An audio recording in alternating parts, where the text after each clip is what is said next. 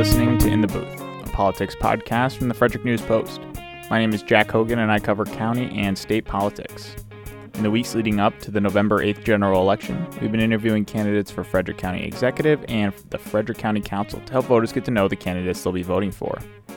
Today's guest is Mason Carter, who graduated from Walkersville High School in May and is the Republican nominee in the race for the District 5 seat on the Frederick County Council. District 5 covers the northern part of Frederick County. A previous version of this podcast incorrectly stated the region of the county that District 5 covers. Carter's opponent on the Democratic side is Juliana Lofkin, a self-employed homeschool teacher, caterer, and blacksmith. Mason, welcome to the newsroom at In the Booth. Oh, thank you. So can you tell me why did you decide to run for county council? Yeah, so my biggest goal in life is to be a father, right? And although I'm young, I could welcome my own child in this world in 5 to 6 years. And I took a good look at where we are as a county as it stands. I would not really be comfortable bringing a child into this county. We need to improve our economy. We need to protect our community. We need to strengthen our schools. I think once we're able to do that, I think then Frederick County becomes a much better place for families.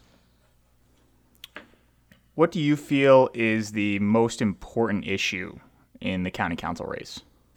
Yeah, I think that being able for people to live in our county, right? And that's, I can't reduce it to one issue. But making sure our economy works for all families, all people, of all statuses, and working that again with our police officers, strengthening our schools, protecting our community. It all comes into one. That's what we've heard on the campaign trail, going door to door, making our phone calls, doing our text campaigns. People are very, very concerned about the direction of our county. And can you explain that a little bit? What have you been hearing from people? What are their biggest concerns? I mean, we go to doors, and they're asking me, please, don't be another one of those tax and spend legislators. Whether you're Republican or Democrat, doesn't really matter. Just go in there and do what you say you're going to do, right? So they look at my palm card, they see about lowering our property tax, they see about stopping out of control spending, they see that I want to stand with our police officers and stand with our sheriff. They see why we want to reduce class sizes and improve our schools. And when they see that, it matches their own feelings because this whole platform was community made. I mean, we knocked doors very, very early on, even a few weeks before I even filed. I walked through our communities in Walkersville, I walked through in Thurmont. I tried to go to every single corner of our district, knocked on doors, and found out what people wanted. And that's what we put on our platform. What would you say is your number one legislative priority? Yeah, so from the very start, it's been about cutting our property tax, right, getting our property tax down. And of course, people then ask, okay, well, you need to cut our property tax, but then, there's still services that we need to provide. Mm. And from that point on, I just bring up the Laffer curve and how we can lower taxes while increasing tax revenue. And so the tax I've been talking about is property tax, of course. Mm-hmm. And when tax rates are increased, the attractiveness of whatever activity you're speaking of shrinks the tax base, right? So we see this in home ownership, right? New home ownership. And when property taxes are high, new ownership is reduced, which then, of course, it shrinks that tax base there. Okay. And so are you saying that makes up for, here, just as a little bit of background for listeners, too, is that lowering the property tax rate to the constant yield rate, which right. I think you and some other Republican candidates have yep. said you want to do, would have cost the county $13 million in revenue last year, and that number fluctuates from year to year. But are you saying that would make up for that lost revenue, so then you wouldn't have to cut services? I would say that the number of houses that we have in the county right now, whether we want quick rapid growth, or we want no growth at all. The number of houses that are in the county right now, it's going to change tomorrow, it's going to change next week, next month. So we're always going to have a new tax base, right? We're going to have that new property to tax with our property tax. And when we reduce the property tax, homeowners are able to buy a little bit of a nicer home because they don't have that tax burden year from year after paying the price for their home, which of course is ever increasing, right? And so if we can incentivize home ownership whether that be for first-time buyers or second or third or fourth-time buyers, then we can definitely do that. And I think we can definitely do it with a property tax decrease. Okay. And this sounds like something that might take place over a longer period of time, right? This is not an overnight issue, right? And that's with a lot of our campaign. It's not an overnight issue, right? This election is not about the next 4 years. You know, we were able to elect a new county executive. Nearly half of the county council will not come back, whether they were lost in the primary or like Kai and Jessica both ran for county executive. So Frederick County gets a chance to press the restart button. So we get a new county executive, like I said before, nearly a whole new county council. So this is not about the next 4 years. This is about shaping the future of our county. This is the next 40 years. And looking, just bringing it back to the your proposal to lower the property tax rate, and understanding that you have like a longer term change in mind about how this would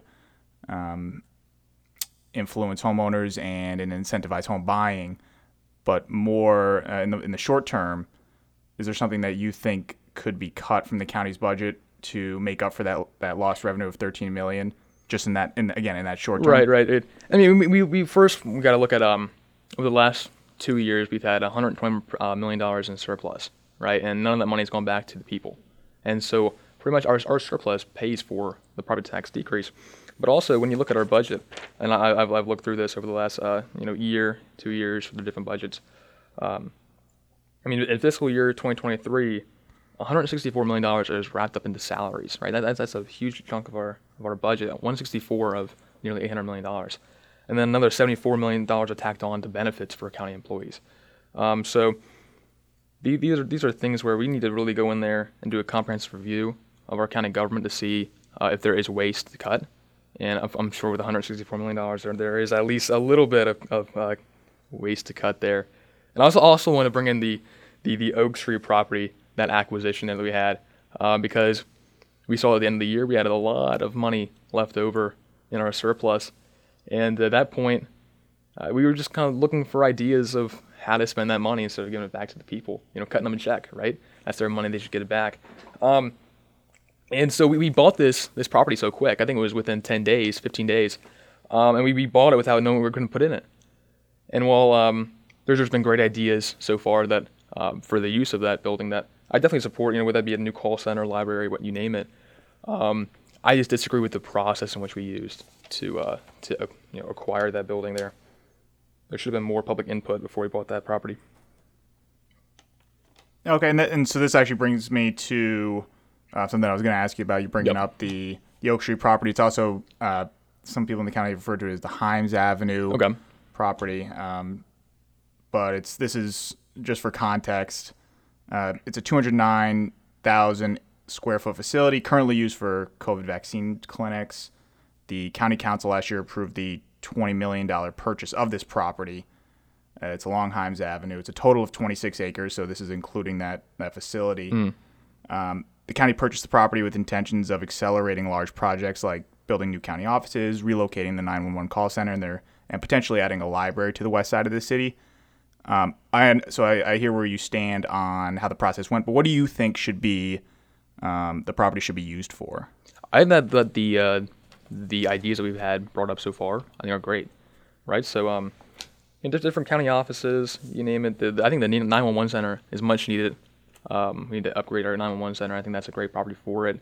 And we've heard talks of a library in some part of that building. And I would definitely support that if they move in that direction. What would you have done differently with the process that the county went through to purchase? Right. So, they brought this up in a meeting, and the next meeting they bought it, right? And so when we give 10 days, 12 days notice on a $20 million, purchase, that's a big deal, and I fear that we didn't really have enough public input on this. Again, I just fear that we may have moved too quick in the process. While and hindsight is 20/20, so I'm glad that we bought the property. I just didn't like that we bought the property with no idea of what we're going to do with it. We had ideas, but nothing was set in stone yet, and so we ran the risk of wasting $20 million, right? Switching gears a little bit here, since July, the council has been holding meetings about the Sugarloaf Treasured Landscape Management Plan. It's a plan to preserve Sugarloaf Mountain and the area surrounding it.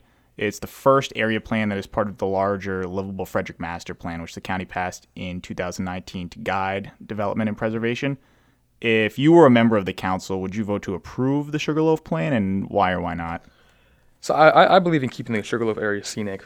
Right, it's part of that heritage that Frederick County has, and I don't want the county to lose its rural characteristic. Because with losing our rural characteristic and our rural nature, we lose part of our identity as a community. And the down zone from agricultural use to resource conservation would restrict what people can do with their property. Right, with RC, that's resource conservation, would disallow someone to develop their own land. Right, so whether they want to build a new shed in their backyard, a new driveway on their own property, and little projects like that, they wouldn't be able to do. And so I think this is a matter of property rights. And so I fear that we may be moving in the wrong direction here with our Sugarloaf plan. So I wouldn't be sold quite yet on Sugarloaf. Are there specific changes that you would look to make, certain amendments you would want to propose, or even like amendments that have been proposed by council members in the past few weeks that you would look to support? Right. I would like to keep that I-270 boundary for development. Okay. Mm-hmm. Okay. Yeah. Can you explain that a little more to me? Yeah. So the I-270 has been the boundary for development for ever, frankly. And so right now, I think that Sugarloaf, the plan there, kind of threatens that boundary. I think we've had a council member amend Sugarloaf to, or make a change to Sugarloaf, which would push that boundary past 270 and would bring more development closer to Sugarloaf Hill, or Sugarloaf Mountain, excuse me. And I just wouldn't really support that movement there. Okay, and the amendment, if it's one that I'm thinking of, is from Councilmember Dacey, looking to, it would exempt like roughly 500 acres west of I-270 so that the eastern boundary of the Sugarloaf Plan wouldn't completely follow the interstate. So would you be willing to vote against Councilman Dacey and a member of your party on the council? You know, when we get to the county government, it's not super partisan, right? I mean, we've seen over the last 4 years, we've seen 7-0 votes, 6-1 votes, I mean, pretty frequently. And I mean, a few of those votes should not have been 7-0, I'll tell you. But I would need some convincing from Councilman Dacey. And I talked to him about it before. This shouldn't be a surprise to him. The county has begun meeting with community members about the next regional plan, too. The next regional plan in the Livable Frederick Master Plan. This one's called the South Frederick Corridors Plan. The plan will examine an area south of Frederick along Maryland 355, Urbana Pike, and Maryland 85, Buckystown Pike. And it's the second most economically significant region of the county, only to Frederick City. Right. Goals for the plan include reinforcing and creating economic strengths and assets, supporting existing business and industries, and fostering innovation and opportunity. That's from the plan documents. Mm-hmm. How can the county improve its public process for this plan compared to the process it had for the Sugarloaf plan? Right, yeah. Sugarloaf has not been great, of course. We have 5.5 hour, 5 hour, 4 hour public hearings on Sugarloaf, so obviously something is not really going right. You know, you have testimony left and right about how Sugarloaf wasn't handled the right way, and so I think that there needs to be more public input. And I think that the county needs to do a better job on advertising these things earlier on, because I think that too often we've seen this on the Board of Ed multiple times and in different parts of the county government where something comes to the council or the Board of Education. It's kind of maybe a little more controversial, and then it gets passed, and then people don't hear about it until after it gets passed, right? And so I think that we have, as a county government, have a duty to do better when it comes to advertising and promoting some of these issues that come across our county.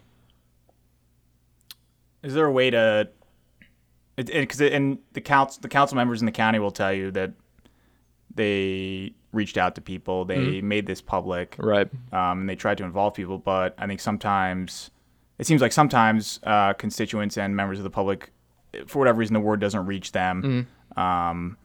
Is there a way to reach out to people who have maybe traditionally or historically not been tuned into to these county government functionings? Right. So I think the problem that some of the things we've run into is that we tried to go into the political sphere already, right? So we only scratch the surface of our population by going to different events, sort of our Republican club, our Democrat club, people that are already paying attention to our county government. And so that's why it's so important to have people on our council go into different community events and start this conversation. I've been to different community fairs throughout the county, and I'm trying to start the conversation. It's not only a political event, but you need to start that conversation with people that may not really be politically in tune or involved in politics. And so I think that reaching out to people that haven't been reached out to before is going to be a huge deal for us in the next council. Because those are the ones that are coming to our council, and they're finally actually getting involved now because they feel as though their property rights are being stripped from them. We were talking about Sugarloaf. And that we need to get as many people involved in our county government as possible. And that begins by going into our small municipalities in every corner of our county to make sure that everyone's accounted for. Is there something specific that you would seek to do toward that end? Yeah. I mean, I'm not very shy. I think people will tell you that I'm not very shy. And so I'll go to any event, anywhere, and I'll start talking about what's happening on our council. I want people to get involved, right? And so that's part of the reason why I'm running this campaign, is because I want people to get involved, right? And so I've tried to reach out to my base, which is our younger people, and try to get them involved in politics. And at a large scale, we've seen that happen in my district, at least. And so I'm ready to be the change. I'm ready to get out and get to work, whether it be making phone calls, making texts, even knocking doors for different things that come across our county government to make sure that people are involved, people know what's going on, and then the people can come to Winchester Hall or call into the meetings and make their voice heard. Can you talk to me about what got you into politics? Yeah, so I don't come from a political family, okay, right? And so I like when my family comes with me to different events, just because I like them to meet everybody, because they hear all the stories about different people, and so I like to introduce them to everybody. So that then everybody asks, whether my mom or my dad, they say, "Oh, how do you get them to do it?" Right? And they'll tell you that we didn't do anything, right? So I didn't come from a political family. My mom, she voted when she was first eligible, when she was 18 years old, and she didn't vote again until 2020. And my father, I'm sure he's only voted a handful of times, but politics was not really spoken at the dinner table, per se, But just growing up in Walkersville, I go through the whole feeder system, starting at Glade Elementary School, ending at Walkersville High School.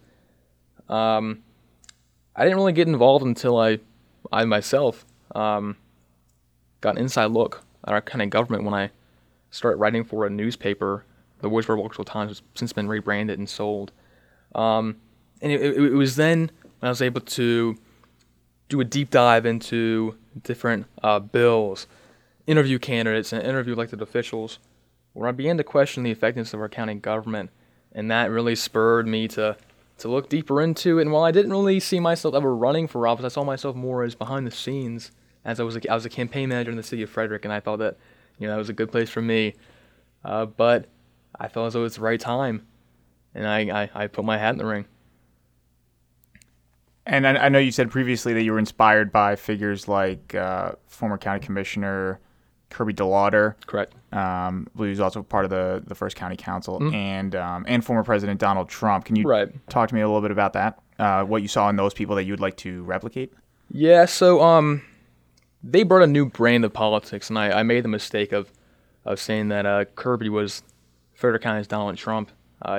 He made sure to reach out to me and said I was Donald Trump way before Donald Trump was himself. So, but I like their brand of politics and how you always knew what they were thinking, right? They didn't hold back, and so they were vocal leaders for the party. And I think that's something that we're lacking right now in our county council and just our county government in general, is that the Republicans don't have a vocal leader, and we need someone who's not afraid to maybe get in a little trouble, right, with the media. We don't need people that are too afraid to make real change.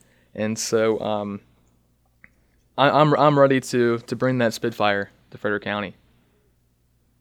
And what do you think that would look like, for example, during council meetings? Right, you know, it's making your voice heard. I think that some councilmen are too quiet at meetings, right? They don't really explain their vote as much, or they don't defend their position. And I think that every single councilman ought to speak before they vote. I think that every single councilman ought to defend why they're voting that way. And we saw that with Kirby Delauter. He was never shy to tell you how he felt about certain issues and why he voted on a certain bill. I will tell you that Councilman Stephen K. has done a great job of explaining his vote, whether that be at the council meeting itself or online afterwards. And I would like to duplicate that in a very similar manner, because people ought to know why you're voting some way or the other way. And I look forward to doing just that. So you're 18 years old, and right. you just graduated from Walkersville High School in May. Council Vice President Michael Blue, whom you defeated in the July primary, has endorsed your Democratic opponent, Juliana Lofkin, and said you are too young to handle the responsibilities of being a council member. I mean, how do you respond to that? You know, well, first I'm going to say that, you know, Mike's his own person. As I said before, he can endorse who he wants to endorse, but it doesn't really change our campaign. But since before I was born, we've elected candidates nationwide, statewide, and countywide that have made the same promises, campaigned on the same issues, and yet here we are in a worse position than we were before. And so it's going to take fresh energy and a new face to create real change. And that's why I sit with you today. That's why this whole campaign began, because Frederick County wants to be provided with different energy, a new face, and a fresh start. Do you think how young is too young to be an elected official, do you think? Well, I guess I had to be 18 to run for office, so I guess 18. I mean, anything younger than 18 might be too young, right? As long as the Board of Elections let me run, I don't think you can be too young. What else do you hope to accomplish in a four-year term on the council? You know, it all comes back to why I started running, right? I'll start back making Frederick County a better place for families. I mean, I want to lead the council, whether that be after one term, two terms, you know, We'll figure that out when we get there. But I want to be able to leave the council being able to raise a family, right? And so after my four-year term, I'll be 22. If I choose to do a second term, I'll be 26. And so, I mean, between those times, at any moment, I could be getting married. I could be having a kid, if I'm so blessed to have a kid, that is. And I just want to be able to leave the council feeling comfortable to raise a child. If I can do that, I'll count my two terms as a success. All right. Well, Mason, thank you for coming into the newsroom and joining me in the booth. All right. Thank you so much, Jack.